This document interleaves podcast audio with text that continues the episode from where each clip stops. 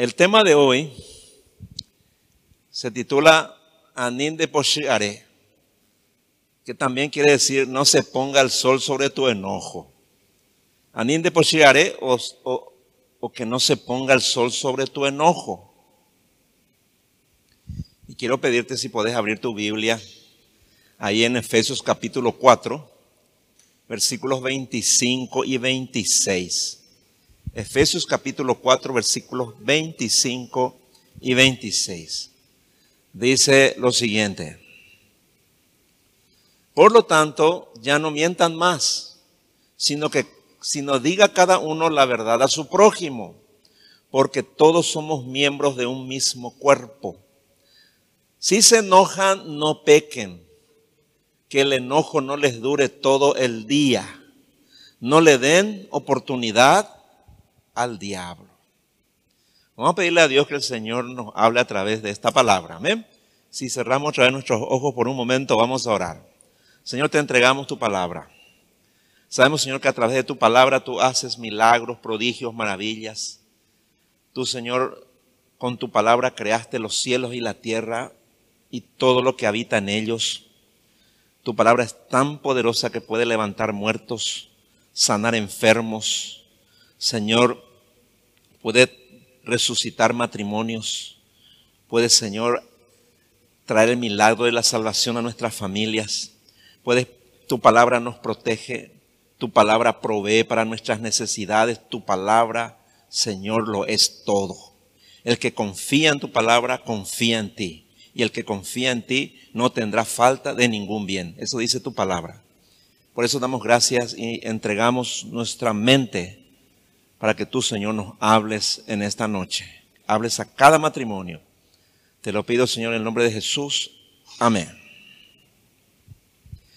Desde el día de la caída de Adán y Eva, la mentira ha sido característica común de la humanidad no redimida.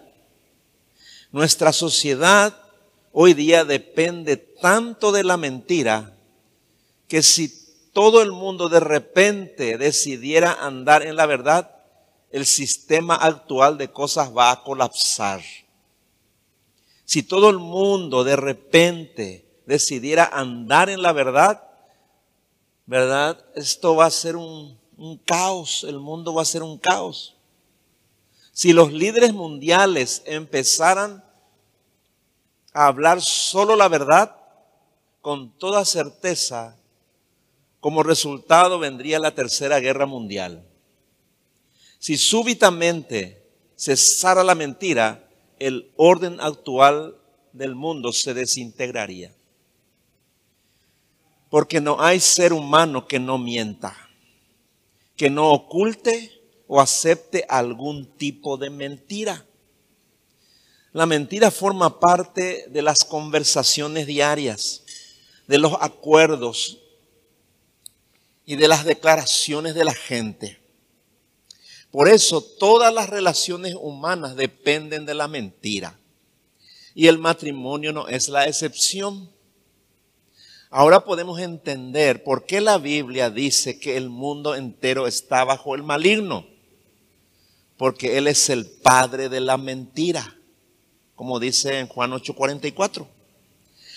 Pero ahí en primera de Juan 5:19 Primera Juan 5, 19 dice lo siguiente.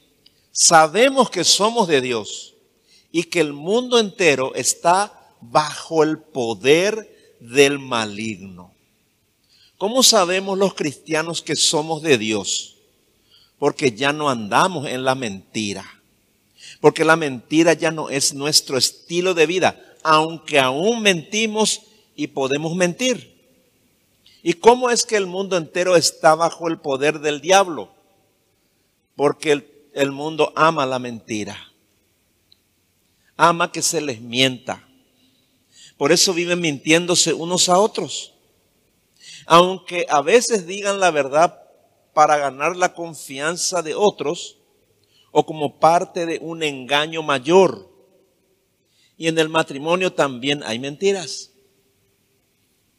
Por eso Pablo nos exhorta a los cristianos Ahí en Efesios capítulo 4, 26, la primera parte que ya leímos. Él dijo, por lo tanto, ya no mientan más, sino diga la verdad cada uno a su prójimo. ¿Y quién lo que es tu prójimo? Es la persona más cercana o más próxima a vos. En este caso, es tu esposa, es tu esposo. Dice, porque todos somos miembros de un mismo cuerpo. Aquí se refiere al cuerpo de Cristo. Pero también sabemos que el casamiento hace que el hombre y la mujer ya no sean dos, sino uno, sino una misma persona, un mismo cuerpo.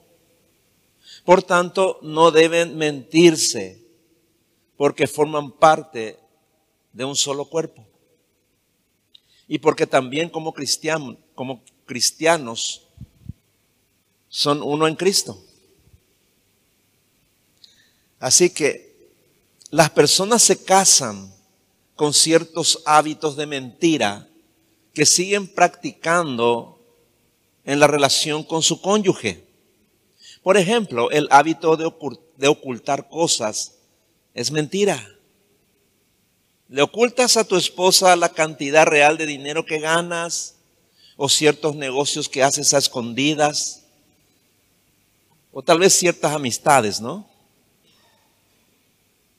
Ah, o le ocultas a tu esposo que no le soportas a tu suegra o que estás pagando una deuda ajena, etcétera. Son mentiras. Y cuando se descubren, ¿qué produce? Enojo, ¿no? ¿Cuántas veces te enojaste porque tu pareja, tu esposo tu esposa te mintieron? ¿Cuántas veces te enojaste? ¿Verdad que produce enojo la mentira? Dentro del matrimonio, ¿no? Así es. Eso es lo que más produce enojo. Fingir es enojo también, es, perdón, fingir también es mentira. Adular también es mentira. Entonces son cosas que, que se practican dentro de la relación matrimonial y, muchas veces pasan este, desapercibidos. La mentira abarca mucho más que el simple hecho de decir falsedades en forma directa. Hacer promesas y no cumplir, traicionar la confianza, adular con segundas intenciones, son formas de mentira. La mentira también incluye la exageración, que es agregar falsedad a una verdad para hacerla más creíble o para manipular. Fingir y poner excusas son también mentiras que se practican en el matrimonio. Lo malo es que los hijos aprenden cómo mentir viendo el ejemplo de sus padres, aunque no nos damos cuenta. Entonces, debemos dejar de ser mentir, perdón, debemos dejar de mentirnos porque la mentira rompe la unidad espiritual del matrimonio. Primero porque produce desconfianza y segundo, si la mentira se repite una y otra vez, produce ira y enojo. Y cuando el enojo se prolonga, le damos lugar al diablo. O se le da lugar al diablo. ¿Cuántas veces le hemos dado lugar al diablo en nuestro matrimonio, hermano? ¿Cuántas veces? Por eso es muy importante que aprendamos a tratar con nuestro enojo. ¿Quién no se ha enojado muchas veces? Todos nos hemos enojado y nos seguiremos enojando cuando nos, cuando nos ofenden, cuando nos mienten, nos traicionan, o nos acusan falsamente. El enojo es también muy frecuente en los matrimonios y es el lugar donde más daño hace. Es por esa razón que debes tener mucho cuidado y evitar que tu, que tu enojo contra tu esposo o contra tu esposa dure demasiado. Eso dice Efesios 4:26. Si se enojan, no pequen el que el enojo no les dure todo el día. No le den oportunidad al diablo. Entonces, si no puedes evitar enojarte, entonces procura que tu enojo no te dure todo el día, porque de lo contrario le, darás lugar al diablo y las consecuencias pueden llegar a ser muy, muy malas. En Eclesiastés capítulo 7, versículo 9, Eclesiastés 7, versículo 9 dice, no te dejes llevar por el enojo, porque el enojo es propio de gente necia. Y en la versión, este mismo pasaje en la versión traducción libre, traducción lenguaje actual dice, si ya enojarse es malo, guardar rencor es peor. El problema cuando te dejas llevar por el enojo es que te impide pensar y ya no puedes controlar tus palabras ni tus acciones. Las peleas matrimoniales más peligrosas son aquellas que se desatan cuando ya se perdió la paciencia. Entonces allí surgen las ofensas más graves, las acusaciones y las amenazas que al permanecer causan división en el matrimonio. Como las peleas matrimoniales siempre son carnales, generan resentimientos. Y si no se resuelven enseguida, cada ofensa se va guardando en el corazón. Y eso va deteriorando rápidamente la relación matrimonial. Porque con cada enojo el rencor guardado aumenta.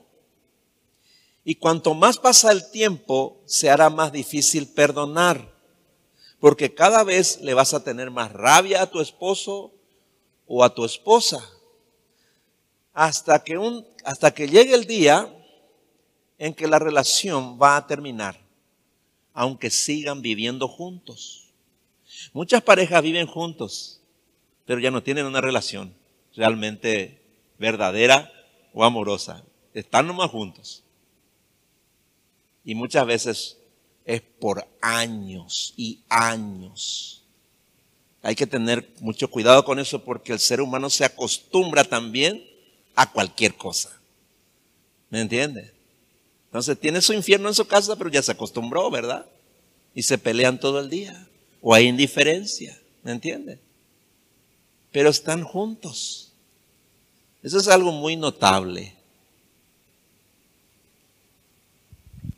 Dice el versículo 26, ahí de Efesios 4. Si se enojan, repito otra vez, si se enojan, no pequen, que el enojo no les dure todo el día. ¿Qué es lo que es pecado? Pecado en sí mismo no es enojarse, porque no podemos evitar ese enojarnos. Que du, cuando el enojo dura más de lo debido, se convierte en pecado. Eso es lo que está diciendo aquí. No le den oportunidad al diablo. Si se prolonga demasiado el enojo, le van a dar lugar al diablo. El enojo es justo cuando, por ejemplo, hay un enojo que es injusto y otro que es justo. El enojo es justo cuando, por ejemplo, tu cónyuge te calumnia, te miente o cuando comete contra vos cualquier injusticia. Ahora, este enojo puede ser justo pero solo por un corto periodo de tiempo. Nunca deberías dormir enojado o enojada. ¿Por qué? Porque si tu enojo dura más tiempo de lo debido, le darás lugar al diablo y él va a dañar tu matrimonio, con toda certeza. El enojo cuando se prolonga demasiado siempre termina mal. Y si te acostumbras a dormir enojado o a dormir enojada, todas las veces que te peleas con tu cónyuge y te resistes a solucionar el problema esperando que se enfríe el problema, que se enfríen los ánimos, eso solo va a empeorar la situación. Aunque después se vuelvan a hablar bien y en apariencia todo vuelve a la normalidad. Eso es un engaño del diablo. Si el problema con tu cónyuge no se arregla rápidamente y de manera correcta, va a llegar el momento en que un último enojo va a llenar el vaso y en ese momento la relación matrimonial va a terminar. y ya no se podrá restaurar. Cuando el enojo dura demasiado, siempre termina en una separación emocional, en primer lugar. Escuche bien lo que le digo. Estoy hablando de una separación emocional. ¿Me entiende? Vos ya no le querés a tu pareja, pero seguí viviendo. Seguí, seguí haciendo lo mismo que haces siempre, pero emocionalmente ya estás separado o separada de tu esposo o de tu esposa. Muchos no se dan cuenta a veces, porque se acostumbra la gente. ¿eh? Y muchas veces, después de esa separación emocional, si no hay más acuerdo o ya, ya no se aguantan más, entonces termina con una separación física. Así es como muchos matrimonios viven divididos y separados dentro de una misma casa. Y el resto ya se han divorciado. Esa es la realidad. Entonces, hay una sola forma de tratar el enojo con éxito. Pregunto, ¿qué puedes hacer para que tu enojo no te dure todo el día? Porque hay veces que, no podés controlar, ¿no? Eh, hay veces que una persona no puede controlar su enojo. Hay personas que son más sensibles o depende de la ofensa, ¿no? Entonces, en primer lugar, debes poder identificar el enojo que es pecado.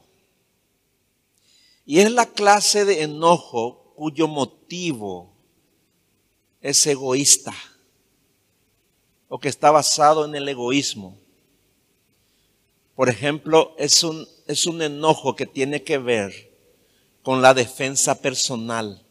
Uno defiende sus propios intereses dentro de la relación matrimonial, ¿no? Y ese enojo está al servicio de uno mismo. Bueno, ese enojo es pecaminoso. Por ejemplo, cuando se guarda rencor y resentimiento por lo que tu cónyuge hizo contra vos, esa clase de enojo se compara en la Biblia con el homicidio y recibe el juicio de Dios. Vean lo que dijo Jesús a este respecto. Ahí en Mateo capítulo 5, versículos 21 al 25. Mateo 5, versículos 21 al 25. Dice así. Dije, esto está diciendo el Señor Jesús. Dijo, han oído que a nuestros antepasados se les dijo, no asesines. Si cometes asesinato, quedarás sujeto a juicio. Pero yo digo, aun si te enojas con alguien, quedarás sujeto a juicio. Si llamas a alguien idiota, corres peligro que te lleven ante el tribunal. Y si maldices a alguien, corres peligro de caer en los fuegos del infierno.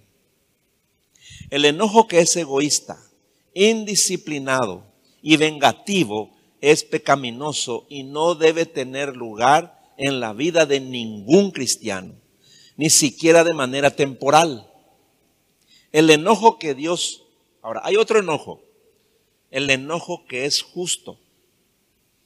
Es el enojo que Dios no solo permite, sino que ordena. Y es enojarnos contra el pecado y contra todo lo que daña nuestro amor por Él y por nuestro prójimo. Bueno, ese pecado sí debe ser odiado y Dios lo ordena. Entonces, la próxima vez que vos te enojes contra tu esposo o contra tu esposa, primero debes atender el motivo de tu enojo. Debes, o sea, tenés que entender el motivo de tu enojo. Si es justo o si es injusto según Dios no según tu criterio. Segundo, debes saber que ella o él, tu esposo o tu esposa, es tu prójimo y que no deberías guardar sentimientos de rencor, odio ni deseos de venganza contra su persona, porque eso es maldad y porque Dios dice que es homicidio. Además, si vos le odias o guardar rencor contra tu esposo contra tu esposa, te estás odiando a vos mismo porque es tu propia carne. Son un solo cuerpo. ¿Me entiendes? Entonces no tiene sentido. Ahora, una vez identificado el tipo de enojo que tienes, debes resolverlo inmediatamente. ¿Cómo? Por medio del perdón. Fíjense lo que dice Lucas capítulo 17, versículos 3 y 4. Lucas 17, versículos 3 y 4, dijo el Señor Jesús. Así que tengan cuidado. Si tu hermano, o en este caso tu esposa, tu esposo, peca contra ti, repréndelo. Y si se arrepiente, perdónalo. Si en un solo día peca siete veces contra ti y siete veces vuelve a ti el mismo día y te dice, me arrepiento, perdónalo. Ahí está. Nunca debes dormir enojado o enojada con tu pareja. Nunca. Dice, resuélvelo en el día. Esa es una enseñanza muy importante. Si tu esposo o tu esposa peca contra vos, dice que vos tenés que ir a corregirle. Reprender significa corregir. Pero debes hacerlo con amor, no con ira, enojo, porque de lo contrario no estarás actuando correctamente. Debes hacerlo con amor para que se arrepienta de su mala actitud o de su ofensa. Si se arrepiente y te pide perdón, debes perdonarle todas las veces. No puedes retener el perdón. Ni puedes callarte ni dormir con enojo, porque eso es pecado. Eso es maldad. Y también porque perdonar quita el enojo.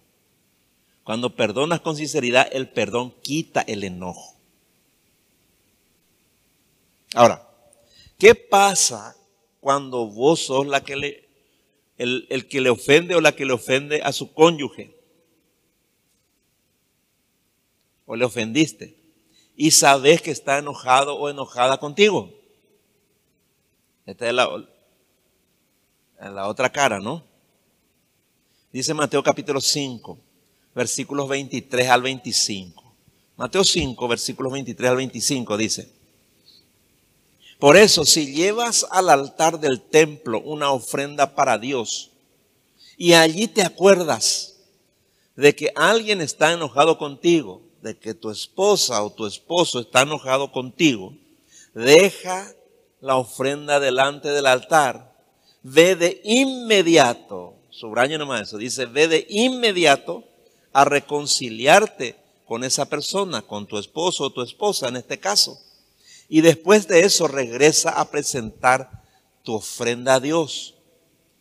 Si alguien te acusa de haberle hecho algo malo, tu esposa, tu esposo, arregla el problema con él o con ella, con esa persona, antes de que te entregue al juez, si no el juez te ordenará, le ordenará a un policía que te lleve a la cárcel. Ah, si te acuerdas que tu esposa está enojada contigo, ve de inmediato a reconciliarte con ella. Si sabes que tu esposo está enojado contigo, ve de inmediato a reconciliarte con él antes de presentar tu ofrenda de adoración a Dios. Porque si no te reconcilias con tu cónyuge, tampoco Dios te va a perdonar a vos. Él es el juez, ¿no? El perdonar y el pedir perdón no es una cuestión de sentimiento, sino de obediencia y amor. Vieron que muchos dicen, no siento perdonar, ¿verdad? Bueno, eso no es bíblico. O sea, si vos, vas, si vos vas a esperar sentir para perdonar o para pedir perdón, puede pasar un año, cinco años y diez años también.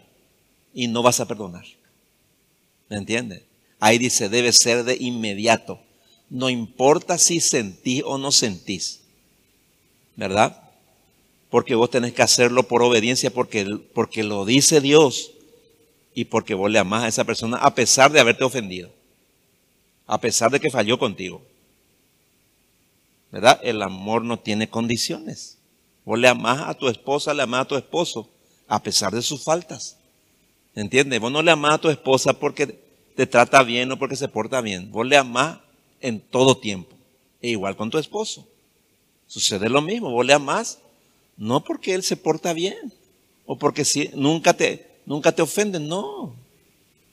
Si uno se casa es para amar a su cónyuge en toda circunstancia. Y si se enojan o, o fallan, para que la relación no se, no se rompa, no se divida, ¿no? Tenés que ir a perdonarle, ¿verdad? Por amor, para que la relación siga, ¿no? Sin contratiempo. Ahora, ¿por qué le perdonas a tu cónyuge cuando te hace daño? Porque le amas y porque le amas a Dios también. Por, esa, por esos dos motivos, ¿no? O razones. ¿Por qué le pedís perdón a tu marido, a tu esposa, cuando se enoja contigo? Porque le hiciste algo malo. Porque le amás y porque le amás a Dios también. Entonces, cada vez que te reconcilias con él o con ella, estás protegiendo tu matrimonio del diablo y de la destrucción. El perdón es un escudo de protección contra el mal en tu matrimonio. ¿Me entienden?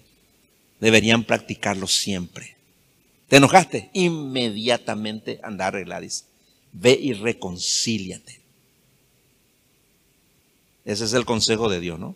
Y nunca falla. ¿eh? Entonces, ningún pecado en el matrimonio debe ser pasado por alto.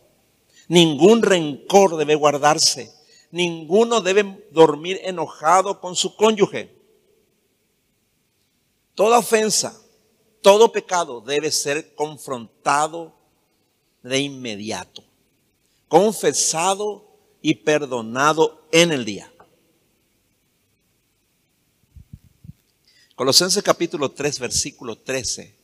Colosenses capítulo 3, verso 13 dice, no se enojen unos con otros, más bien perdónense unos a otros. Cuando alguien haga algo malo, perdónenlo, así como también el Señor los perdonó a ustedes. ¿Y cómo el Señor nos perdona? Con amor y sin resentimiento. Esa es la forma correcta. ¿Cómo el Señor nos perdonó? Dice que no. Cuando nos arrepentimos, pedimos perdón, nos perdonó todos nuestros pecados y se olvidó de ellos. Los guardó en el fondo del mar. Entonces, es sin resentimiento. Dios no te, Dios no te saca en cara lo que ya te perdonó. Entonces hay que tener mucho cuidado cuando nosotros también perdonamos. Si vos le sacas en cara otra vez, en la, en la próxima pelea le sacas todito en cara lo que ya le perdonaste, entonces nunca le perdonaste. Nunca. El perdón es así. Perdonás y te olvidas. Nunca más hablas de ese pecado a menos que se repita, ¿no? ¿Me entiende? Lo que perdonaste hoy se olvidó. Los problemas del pecado se tratan en el día. El pecado del momento es lo que se trata. No, los pecados pasados ya fueron perdonados. ¿Me entiendes? Porque si vos tenés todavía recordando el pecado que te hizo, que cometió tu marido contra vos o tu esposa contra vos hace cinco años, entonces nunca perdonaste. Y estoy seguro de que vos no le amás a tu esposa o no le amás a tu esposo. Sin perdón no hay amor, ¿eh? No hay amor. No hay que confundir nunca eso. Si no le perdonaste un pecado a tu esposa, a tu esposo, entonces no, vos no le amás. No podés decir que le amás. ¿Me entiendes? Si Dios dejara de perdonarnos o no nos perdonara algún pecado, significa que no nos ama, hermano. Dios perdona todos los pecados y se olvida.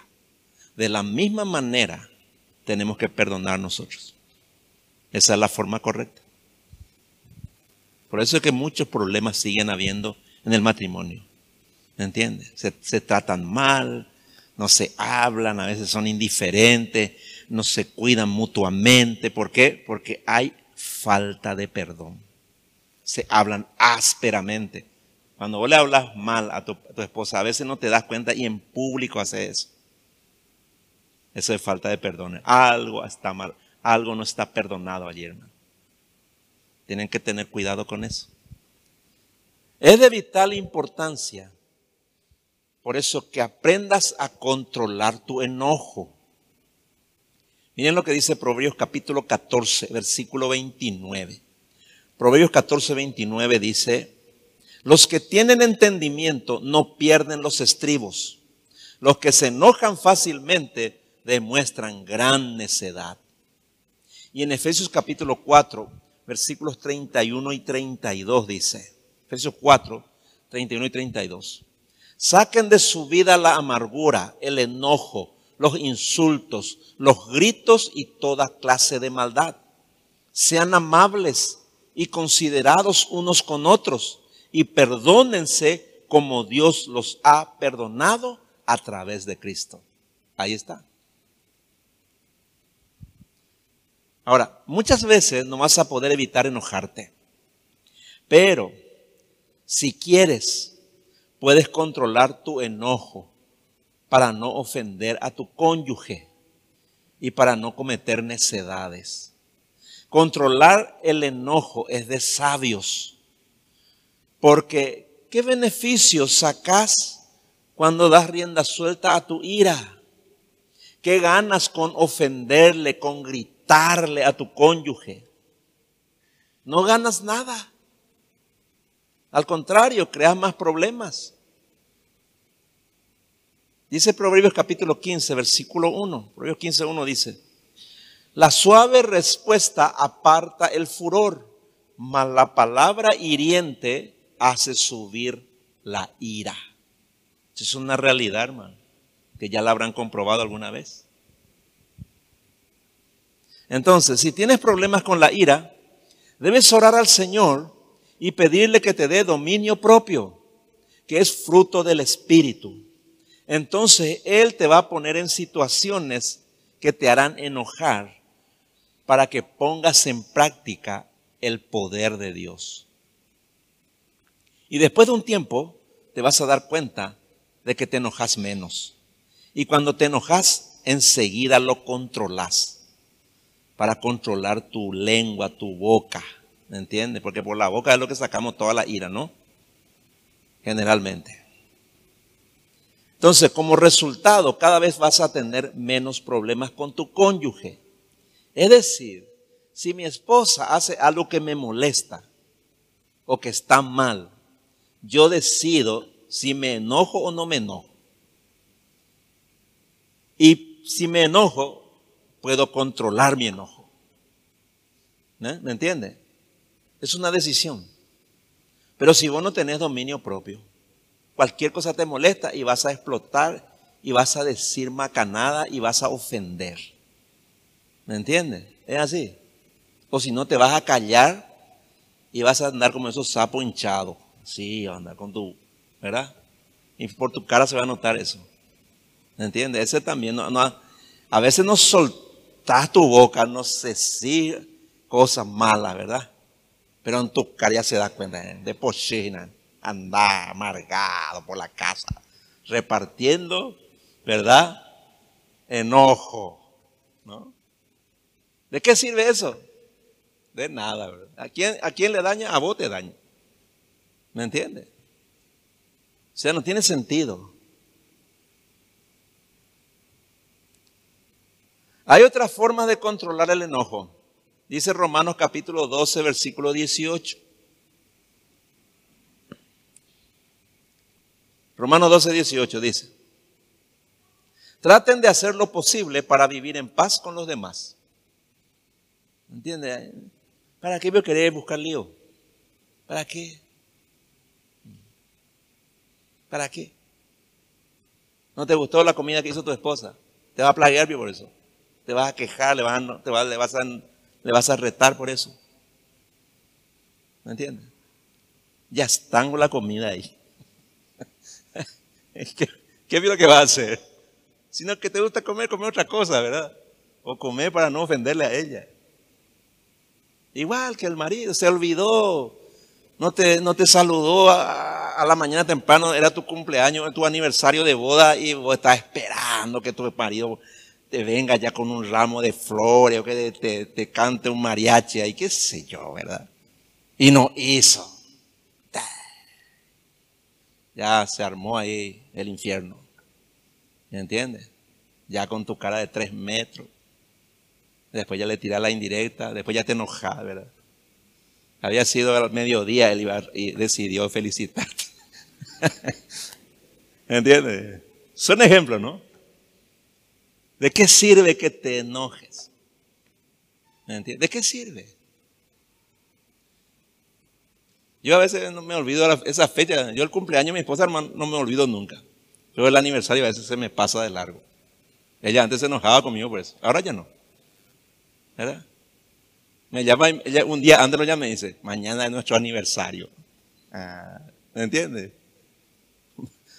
Para que no se enoje después, ¿verdad?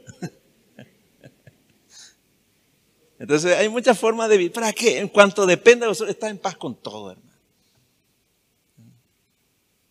Evita, evita cualquier... O sea, hay muchas maneras de, de quitar esa argelería, hermano. ¿Para qué? Para estar en paz. Porque eso es lo sabio. Entonces, hacer lo posible por estar siempre en paz con tu esposa, con tu esposo. Esa es una forma también de que controlamos nuestra ira, ¿no? Dicen los versículos 19 y 20 ahí de Romanos 12. Queridos amigos, no traten de vengarse de quien les haga algo malo. Fíjense que eso también ocurre en el matrimonio, ¿verdad? Tu esposo falló contigo, ¿no? Y por eso mismo, ¿verdad? Agarré y le quemé la comida y le serví así, ¿verdad? Para que aprenda, le quemás la camisa cuando le planchas. Y el hombre también tiene su forma de vengarse. ¿eh? Entonces le damos indirecta a nuestra esposa, no le hacemos caso, le damos la espalda hacemos comentarios hirientes. Esas son formas de venganza. Y hay muchas otras cosas más, ¿no? Dice, no traten de vengarse de quien les haga lo malo, sino esperen que Dios lo castigue, dice. Porque así están las escrituras. Yo soy el que castiga. Les dará el pago que merecen, dice el Señor. En lugar de vengarse, haz esto. Si tu enemigo tiene hambre, dale comida. Si tiene sed, dale algo de beber. De esa manera le hará sentir vergüenza. Ustedes saben que cuando, cuando, cuando vos te enojas con tu esposa o cuando te enojas con tu esposo, él en ese momento o ella en ese momento es tu enemigo, es tu enemiga. El enojo te hace enemigo de tu esposa, de tu esposo. El enojo. ¿Me entiendes? Entonces, ¿qué pasa cuando vos te enojas con tu cónyuge? Se vuelve tu enemigo. ¿Y qué dice la Biblia? ¿Qué tenés que hacer? Dice. Si tu enemigo tiene hambre, dale comida. Si tiene sed, dale algo de beber. De esa manera le hará sentir vergüenza. En lugar de estar enojado, dice, sírvele. Dice, hazle el bien. ¿Me entiendes? Bueno, ese, ya es de, ese otro nivel, hermano. ¿eh? Ahí está. No hace falta pagar mal por mal. No hace falta ofender. No hace falta vengar, vengarte. No hace falta. ¿Me entiendes? No, tiene sentido. ¿O acaso eso va a cambiar la situación? No. Va a demostrar nomás que vos sos malo o que vos sos mala. Eso es lo que va a demostrar. ¿Me entiendes? No, no, no hace falta. No es necesario pagar mal por mal, porque no ganas nada con eso. No es necesario vengarte, porque solo vas a acarrear más problemas. Si eres sabio o eres una mujer sabia, no vas a hacer nada de eso, sino todo lo contrario. Cuando te haga algo malo tu cónyuge, le vas a pagar haciéndole el bien. Eso es sabiduría. Y eso es lo que resuelve los problemas rápidamente. Dice finalmente el versículo 21 de Romanos 12. Romanos 12, 21 dice, no te dejes vencer por el mal, sino derrota el mal con el bien. Eso significa, no permitas que la maldad de tu cónyuge te haga malo a vos, te haga mala a vos. Eso significa. Vos no necesitas seguirle, no. Debes actuar de manera diferente. ¿Me entiendes? Siempre que somos malos y nada.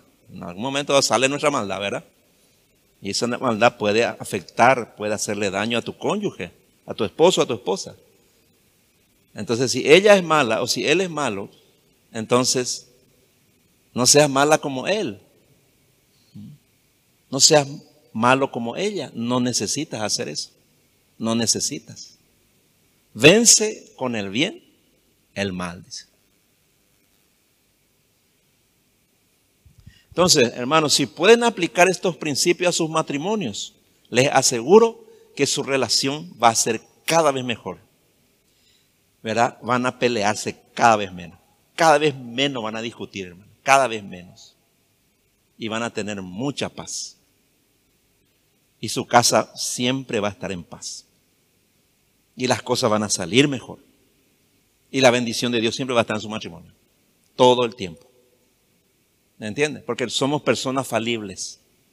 No somos personas perfectas. Nos ofendemos, nos perdonamos. ¿Me entiendes? Rápidamente. Para no darle lugar al diablo. Entonces, no provoquemos también la ira de nuestro cónyuge. Yo sé cómo ponerle nerviosa a mi esposa. Yo sé cómo hacer eso.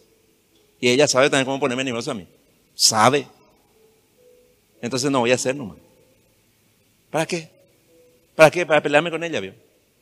No necesito hacer eso. Y si le fallo, me voy junto a ella y le pido perdón. ¿Me entiendes? Rápido. ¿Por qué? ¿Por qué voy a retener mi enojo? ¿Qué gano con eso? Nada. ¿Me entiendes? Así es. Entonces, busquemos siempre hacer el bien. Y es lo mejor, hermano. Porque cuando hay enojo en el matrimonio, saben que lo primero que afecta es la economía, hermano. Es lo primero que afecta. Puedo tener problemas de relacionamiento, enojo en tu relación de pareja. La economía va a tocar. ¿Me entienden, hermano? Acuérdense de eso. Estén bien. Y Dios le va a bendecir, hermano. Siempre. ¿Y qué es lo que queremos nosotros, hermano? ¿Queremos estar como perro y gato en el matrimonio o queremos estar en paz? Queremos estar en paz, ¿verdad? Y ahí está, hermano. Esa es la enseñanza de Dios.